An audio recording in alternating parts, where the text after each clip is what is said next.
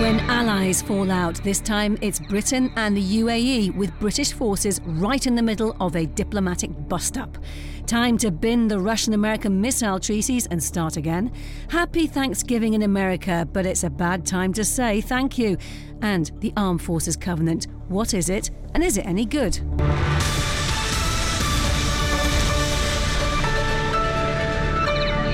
The UK's relationship with the United Arab Emirates has been described as fraught after British academic Matthew Hedges was jailed for life for spying. The Foreign Secretary Jeremy Hunt has threatened the UAE with serious diplomatic consequences if the 31 year old is not freed. So, what could those be? Well, earlier I spoke to the MP Crispin Blunt, a former chair of the House of Commons Foreign Affairs Committee. I asked him what is the nature of the relationship between Britain and the UAE. Historic and immensely close. Uh, the UAE was a British protectorate until 1971, so it became an independent nation, uh, having had that British protection. And our relationship went back uh, nearly 200 years before that as well. So, uh, and, and, since then, it's been a close and very friendly relationship, um, not least from the, the very highest level between the royal families uh, downwards. So it's completely bizarre that we should find ourselves in this situation. And what do you think about it? What is your reaction to it? I'm totally appalled uh, that a nation that we could have expected to understand us so well and be so close to us, and indeed own so much of London in terms of the, uh, of the uh, investments of the leading members of the Emirati royal families, uh, could have made could have even contemplated um, that this academic was somehow operating on behalf of British intelligence. Uh, that, that is a ludicrous proposition.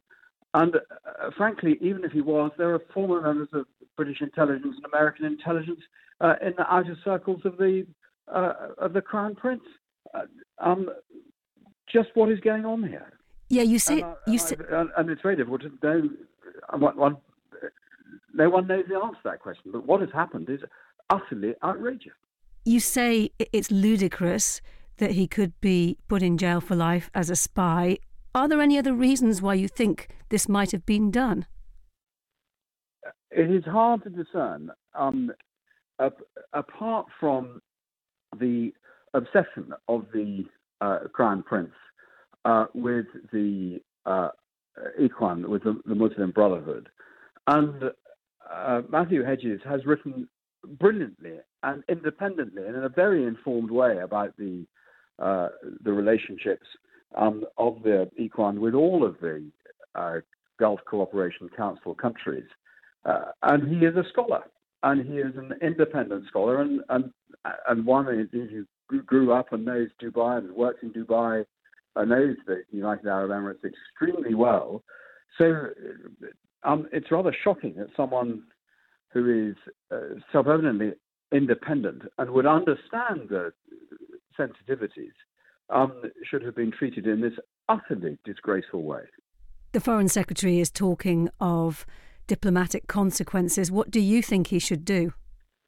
Well, I think we should be focusing on our uh, mutual defence agreement. In 1996, Michael Portillo uh, went to the UAE as defence secretary, so uh, I think he was probably going over advanced defence sales for the United Kingdom but at the same time offered a defence treaty uh, with the UAE, and that's been subsequently updated around a cooperation accord, which has helped support our operations in Afghanistan from an airbase there. Uh, but I'm blown if we should be providing a defence guarantee to a nation that treats our citizens in this way.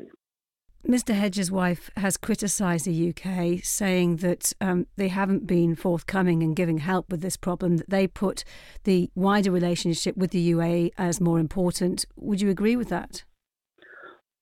There is a serious issue uh, to be considered about how the consular services of the uh, FCO and the UAE have managed this case. Uh, and it may be that the uh, uh, that what has happened has so surprised everyone that no one has anticipated that anybody could be treated as badly as this in the circumstances. And they haven't given it proper attention. Well, they need to review that and make sure it doesn't happen again. Um, but to, for him to have spent months and months and months in solitary confinement uh, and it needing the intervention of the foreign secretary to be able to get him a mattress, um, then you know that something's gone pretty wrong. That was the MP, Crispin Blunt. Well, our defence analyst, Christopher Lee, joins me here in the studio. Uh, Christopher, uh, just tell us a little bit more about the UK's defence relationship with the UAE. It's big. It's one of the biggest relationships that the United Kingdom has with any other, with the, with the Emirates, than any other country.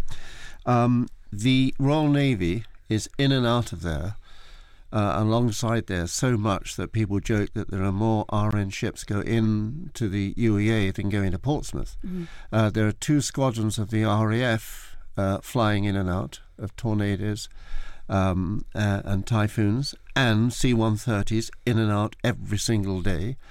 Um, the 1996 Portillo Agreement was to say very simply, listen, if anybody comes along and tries to tries to, to take over if you're attacked or whatever, or if there's a threat of an attack, we'll be in there and we'll stand alongside you. A proper defence agreement, and it was really, it was it was pushed pushed by uh, Margaret Thatcher. Actually, that mm. was the the idea of it. It seems that Crispin Blunt was suggesting that defence agreement should be reviewed in the light of what's happening. Do you think that's possible? It is plausible.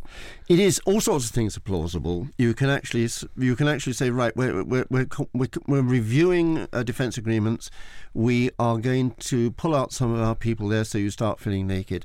But you, then you start to two points you have to to come to. There is the fact that uh, this man has been accused of doing things which were uh, probably for British intelligence or whatever. There's an ex British intelligence officer running a big chunk of the Emir's office. You know, everything mm. is that close. The, second thing, which is most important, uh, something went wrong in the organisation there. It is very possible what happened is that the Emir had agreed that there would be some way of getting him out and probably expelling him or whatever.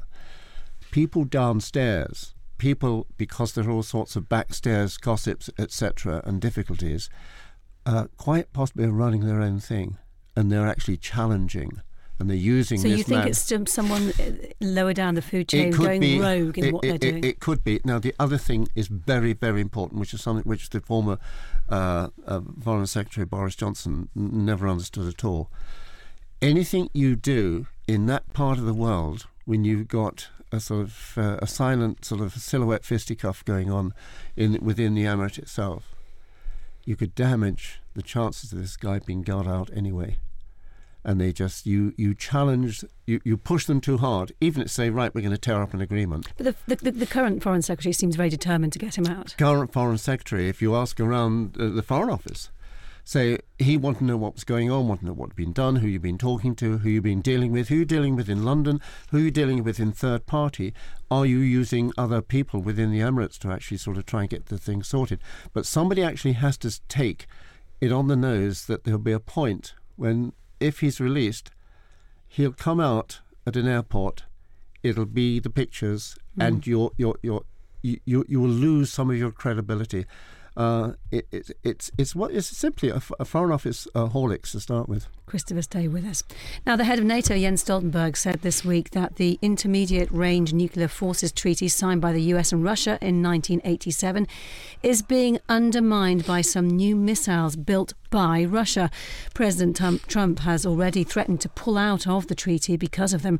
Let's talk to Dr. Beyza Ünal, a senior research fellow at Chatham House. Good to speak to you today. Are these new weapons, what are they exactly, and what, what point do we uh, do they ignore, and in what way the INF Treaty? Yeah, thank you very much. Now, the United States claims that these are new nuclear weapon systems. These are missile systems that did not exist before. Um, and these missile systems are in breach of the treaty. That's what the US claim is. Um, specifically, if you look at it, uh, they actually, Christopher Ford actually named the missile system in 2017 and say said that it was the uh, Novator, Novator uh, uh, company based. Um, the system was called 9M729, which in the NATO jargon it, it is the SSC-8 systems, the, the, the missiles. Um, the claim is that uh, Russia tested these missiles, and the missiles are uh, actually uh, within the range of uh, more than 500 kilometers to 5,000 kilometers, which normally is the range what the INF Treaty bends. Um, and they say that these uh, the, the, the Novator is actually a dual capable system, and uh, deploying them. And the United States now also claims that the Russia actually deployed these uh, missiles in one or two fields. You say uh, cruise missiles. I, I, should I should add these are cruise missiles. And you, you say that America claims this. Do you not exactly believe that they're right in their claims? I actually, if you ask personally, I think uh, they are right in the claims. They should, they have, they say that they have the intelligence, and they showed this intelligence with the with NATO and with allies, and the allied countries also agreed with with the U.S. Um, stance. I say that it is claims because uh, Russia does not agree that uh, the these cruise missiles actually uh, are uh, beyond the range of what the United States says. So there's a dispute with between Russia and United States in this. Now Russia says that United States did not show the the evidence uh, behind uh, such claim. Mm. That's why I'm saying a claim. Uh, if you look at it from an you know equal perspective as an anal- analyst. And if the result is that the U.S. pulls out of this treaty, what do you think the consequences will be? Well, the consequences would, would, would be there would be a few consequences. Uh, I think the most important consequence would be to the arms control uh, and the, to the arms control regime. Uh, today we have only two treaties that's left from the Cold War era. One is the INF Treaty, and the other one is the New START Treaty. Uh, if you take the INF Treaty out, then you're leaving uh, the environment for dialogue and cooperation between U.S. and and Russia into a minimum level, and we do not know whether the New START Treaty would be expanded after 2021 or not. That is the that is when the that treaty is going to expire. Um, the INF Treaty in current condition does not work because also Russia claims that United States is in breach of the treaty. So the, so the kind of the there's disagreement from both sides on who's in breach of that treaty. I think it would be much better if there would be a dispute resolution mechanism that could put forward and uh, and initiate the verification mechanism as well. Christopher Lee, our defence analyst, is listening to this. Chris- yeah, I tell, I tell you, the, um, the president, President Trump, was saying not long ago that uh, can, America's going to build, as he put it, lots of more missiles, and we're going to have lots more rockets, as he called them.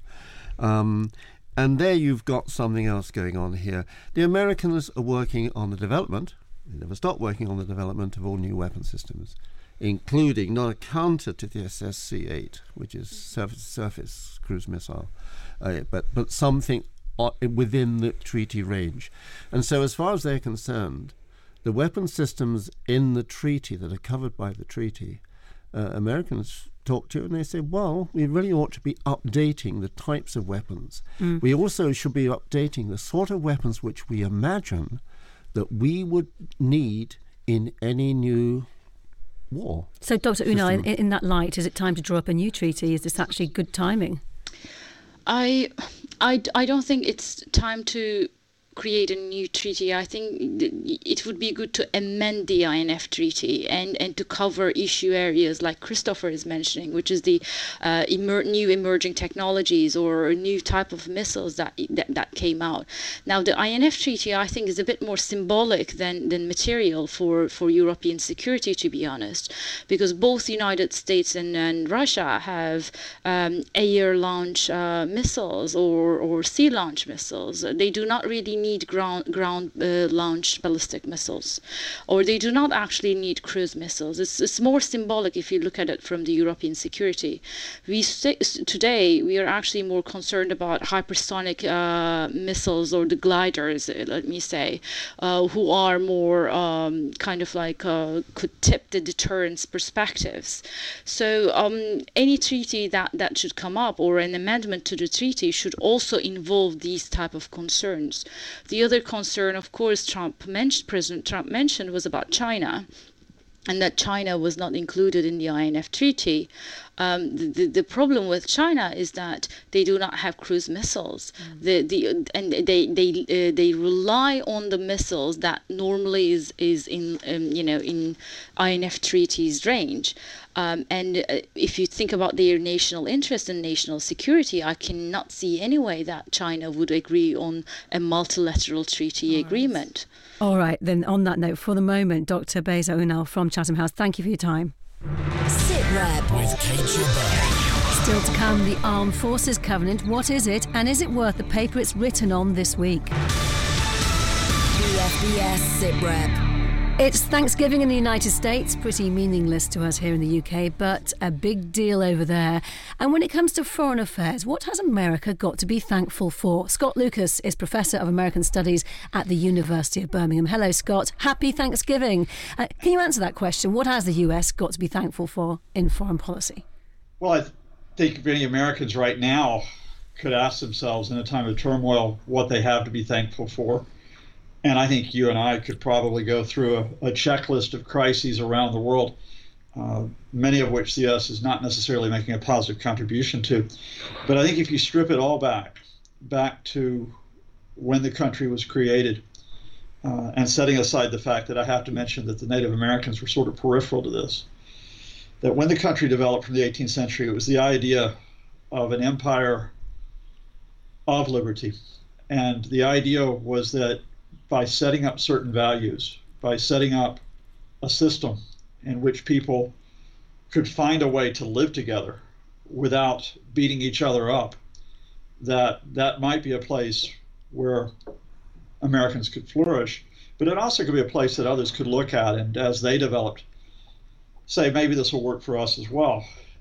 And I think at the very best times of American history, I like to think of it that when you talk about, for example, the fight in World War II uh, against fascism, against Nazism, and the sacrifices that were made, along with sacrifices made by many people from many countries, or when you talk about certain times when there has been the risk of oppression and repression, when individual Americans have stood up and said, look, this, this is not the way to go, such as a Martin Luther King in East Germany in the 1960s, then that's when the value comes out that we all are grateful for. Not that this is an exclusively American trait of finding a better way, mm. but that Americans can show others, well, there is good to be had even from the darkest of times. There's another side of this, and that is the belief, certainly in in Europe, I think, where very many uh, Americans have their origins, is that America can do this. America can do it. They talk all the time of I don't mean after Trump or after after Reagan or after any other person you didn't vote for, but there's a huge, huge, huge obligation, and the Europeans look to America to say, well, whatever happens, they'll do it. Scott Lucas, um, you mentioned a lot of examples from history. What about since the last Thanksgiving in the last year? What has America got to be thankful for? I think as Americans sit around with families, as they are in their communities, I think they've got to start and try to find the good that is there in those communities. Because I think at the highest level of American society, whether it's defined through the men in the White House, defined by a lot of politicians, defined by the media, it's a damaged society right now. We need to be honest about this. That that notion of community, of consensus, and of dialogue, it's it's not the code that Donald Trump lives by it's not the code that we've seen in a lot of behavior where instead of trying to make institutions better, people are trying to overrun them.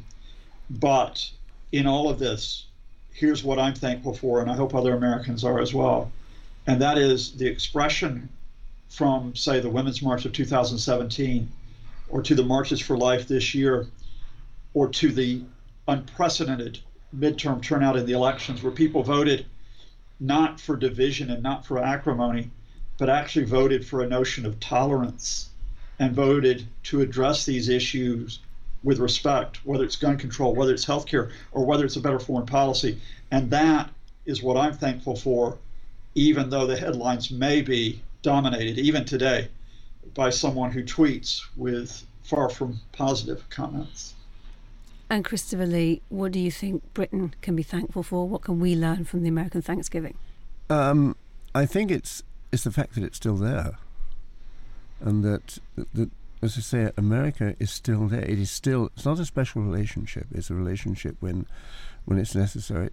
The two sides, the two peoples come together. But it's an example. It's part of the society which which we which we believe.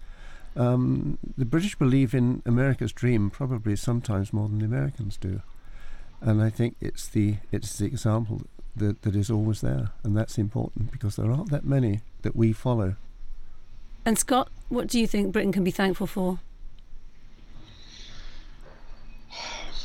I mean, I've lived here 30 years, and what I'm thankful for is something that goes beyond being defined as English or British it's the day to day experience in schools, in the National Health Service, and in when we see the best of Britain reaching out to the world and saying, look, uh, we're in this together.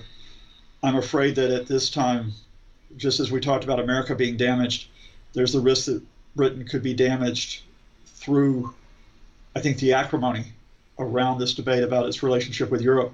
And I think if we can retrieve the fact that Britain has not been a country of just one people, just one religion, just one race, but that in fact we are much more than that, and we can be much more than that.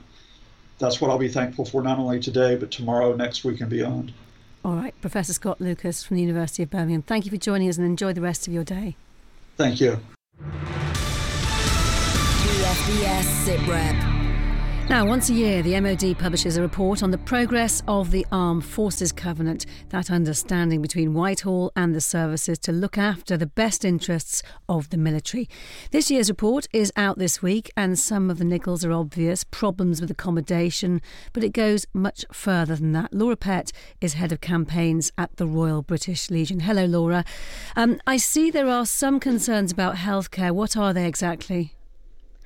Um, there are important, uh, notable improvements in healthcare over the past year, and it is important that I recognise that.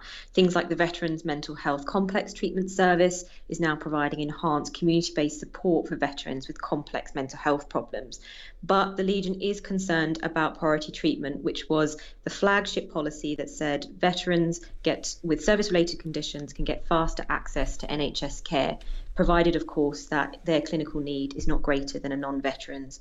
From our own research and experience, that policy isn't working as effectively as it could have. It's been around since 2007, but many veterans and health practitioners remain unaware of what it actually means, and there's no commonly agreed process for how to implement the policy within the NHS, and we think that it's really about time that that's addressed. Yes, that's very interesting because if there is a veteran who should have priority, they're not getting it. Is there anything they can do about it? Asking the question is one of the easiest ways um, health practitioners can identify if someone is a veteran. That starts the conversation off, and there is a process by which you should be able to then flag that veteran on the on the system as somebody who is entitled to priority treatment. The difficulty then comes in that there isn't an agreed or consistent process by which that um, administrators in hospitals can act, give them the priority mm. access that they deserve. And what other concerns and criticisms does the Legion have? Uh, around healthcare, obviously, it's concerning in terms of the uh, rising uh, mental health rates, um, and that really underlines the importance of high quality and timely mental health services and support for those in need. Um, uh, other than healthcare, there's obviously still concerns around housing and employment outcomes, um, but also some around support for Commonwealth personnel. So, obviously, the Legion is concerned that those who wish to live in the UK permanently once they leave the armed forces can face a fee of over £2,000 per person to do so. And we think that's not fair given that they have been prepared to serve the country and their families have suffered um, ongoing uh, sacrifices they have to make as part of the armed forces community to in, or- in order for their partner to serve. So, all in all, taking into account what this report says, do you think the Armed Forces Covenant is working? Uh, yes, the Legion was the only organisation to have campaigned for it, so we're obviously keen to see that it does work for our people.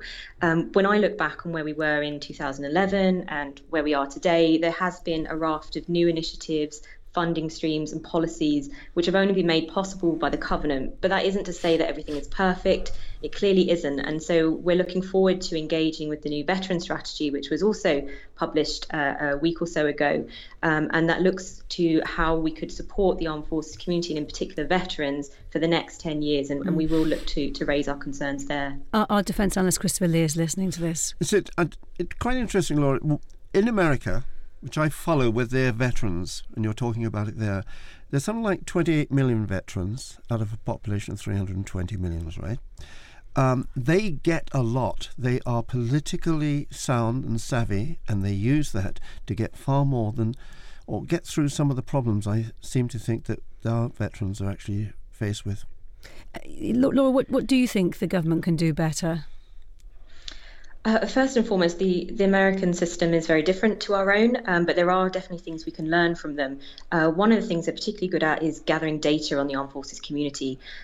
The Legion believes and has been campaigning for some time that we could do as a nation much better in identifying uh, and evidencing issues so that we can then target what limited resources there are to best effect. Um, one of the campaigns we've been running, you may be aware of, is our Count Them In campaign to get a new armed forces question on the next census. And that would really provide us with the baseline statistics that we need to monitor trends uh, in terms of housing or employment outcomes with our community. And, and that's how we will fix some of the problems that we do see in our community. All right, Laura Pett, we'll leave it there for now. Thank you very much for your time. That's Laura Pett, Head of Campaigns at the Royal British Legion. Uh, let's just uh, return, Christopher, before we go today uh, to Thanksgiving. How do you think Donald Trump will be spending the day? Um, he will be very into Thanksgiving. Uh, Americans are. You've got to remember, Thanksgiving is sometimes thought of as even more important than Christmas Day. Uh, people travel home. And by travelling home, it's not just because when you heard Scott Lucas speaking earlier, he had a, a quasi ecclesiastical kind of tone to the way he was talking about it. It is very reverent. People are very thoughtful on uh, Thanksgiving. I mean, I you know Scott, for example, has got it some of his kids are away at university, etc., and may not get home for Thanksgiving, and that will be extraordinarily important to an American. Uh, they travel thousands of miles. They'll travel a continent to get home for Thanksgiving, and that is something which we we, we just don't begin to know. And the oranges of it, oranges of, which which, which Scott sort of uh, persuaded us of, is the is is the whole idea of America, and it's something which Americans live with and Scott says, for example, that's how you get through periods which you don't necessarily want to live through, um, such as the Trump thing at the moment.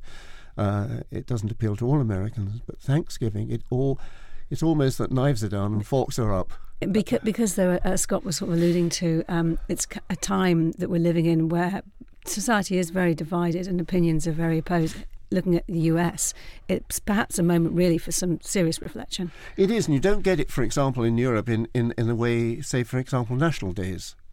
Uh, they don't have this importance where the whole nation comes together. It still separates in, in, on all, all, sorts of issues. But there's something when you sit down with that huge, huge turkey. Uh, if anybody's ever been to sort of Thanksgiving, uh, there isn't a known root vegetable that isn't on the plate. uh, the turkeys are the biggest turkeys as you would imagine them to be. Of course. And but people attack it as if we give thanks for what we have in front of us, and we understand this. And there's one other character thing that the, the, the president will have been doing. He'll have been saving the turkey because every year, one of these turkeys is going to be scoffed in the White House.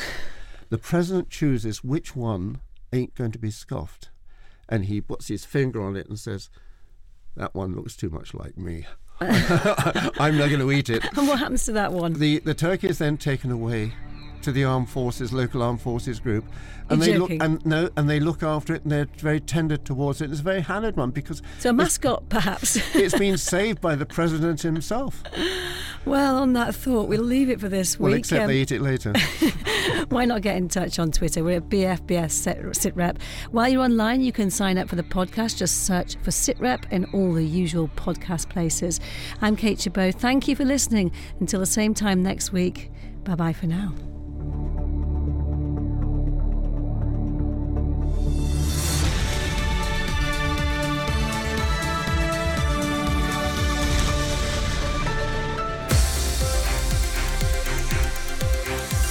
The best of British news, sport, and entertainment for the British forces overseas. This is BFBS Radio 2. Pressure grows over UK defence